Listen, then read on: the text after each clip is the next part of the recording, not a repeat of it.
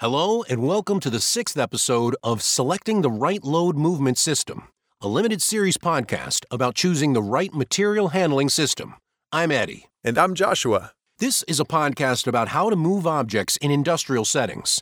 Previously, we've talked about some pretty big and complicated questions related to the selection of a material handling system as we go through a step by step process of elimination, starting with every move system under the sun and crossing off the ones that won't work for us, question by question. Today, we're taking a break from some of the big, complicated questions we've been asking.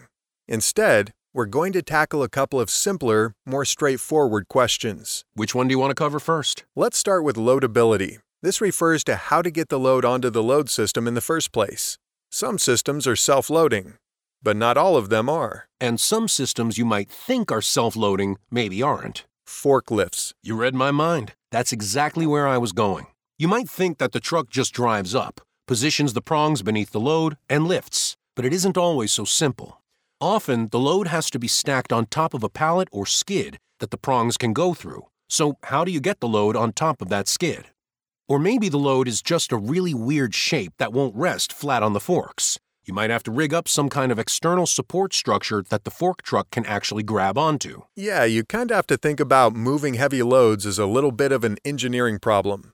And you have to think all the way from the load's point of origin to its final destination. Your chosen move system will handle most of that journey, but there's still that first and then the final step of getting whatever the object is onto and off of the material handling system. Yeah, let me give an example. I don't know if you remember the story I told a couple of episodes back, but there was an electrical substation manufacturer shipping some pre assembled substation structures across three states. They drove these things by truck, but how did they get the structures onto and off of the trucks in the first place? The answer is cranes. So, to make this move, they actually had to use a combination of move systems. There are also times when the load changes as it moves.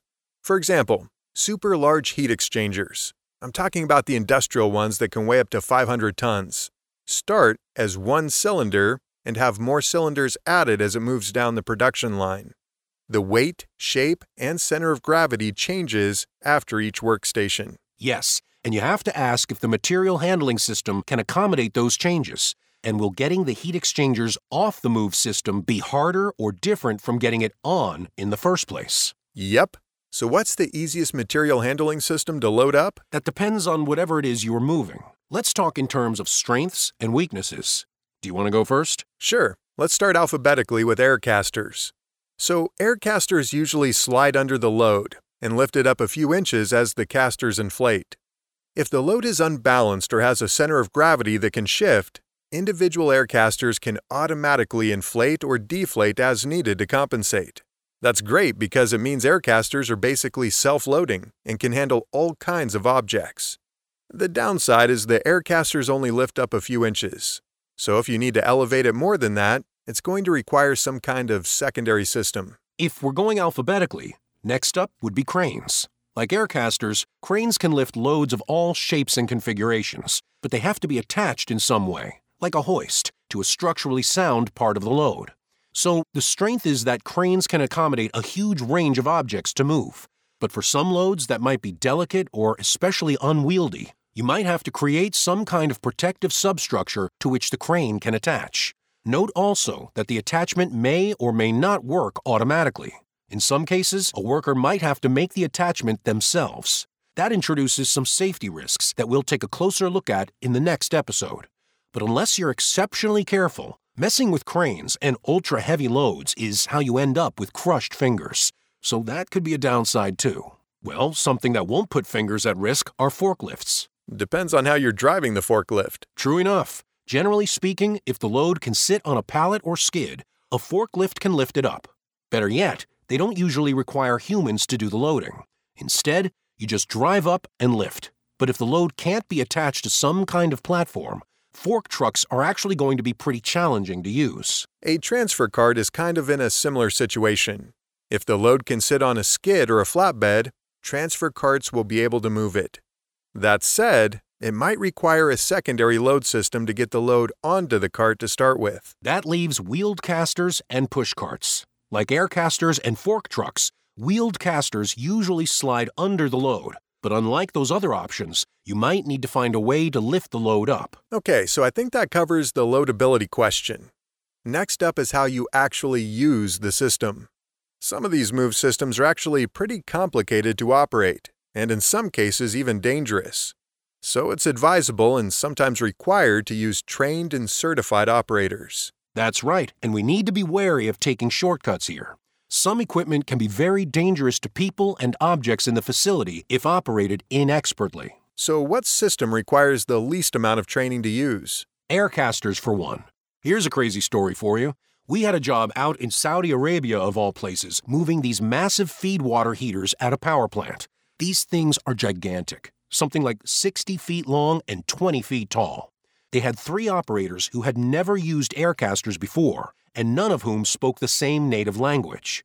All of them were foreign workers from different parts of the world working on this construction project. Training took a couple of hours, and after that, these three guys successfully maneuvered these feed water heaters down a zigzag path that was 200 feet long. Just a couple of hours, and they were moving this massive equipment. Oh, wow. You couldn't do that with cranes or forklifts. Nope, not even close. A crane operator training program is going to take weeks at a minimum. In some cases, you could spend half a year training. Yeah, training for forklifts isn't quite so bad, but it's definitely a lot more training than most other material handling systems. Even conveyors and rails generally don't require a lot of training, at least not to operate. Maintenance is another question. Push systems, like wheeled carts, don't require much training either. Just point them in the direction you want to go and push. I feel like we should reiterate that training time isn't necessarily a bad thing. The reason forklifts and cranes need more expensive training is because of safety issues. They can be complicated and dangerous to operate, and can endanger people if they're operated inexpertly, like you said earlier. Which is exactly what we're going to discuss in the next and last episode of this series the question of safety. I can't believe we're almost at the end. So, where should people go to find us to catch that last episode? They can subscribe to this podcast anywhere they normally listen to podcasts, or they can visit our home website at www.aerogo.com. That's www.aerogo.com. As always, thanks everyone for joining us. See you soon.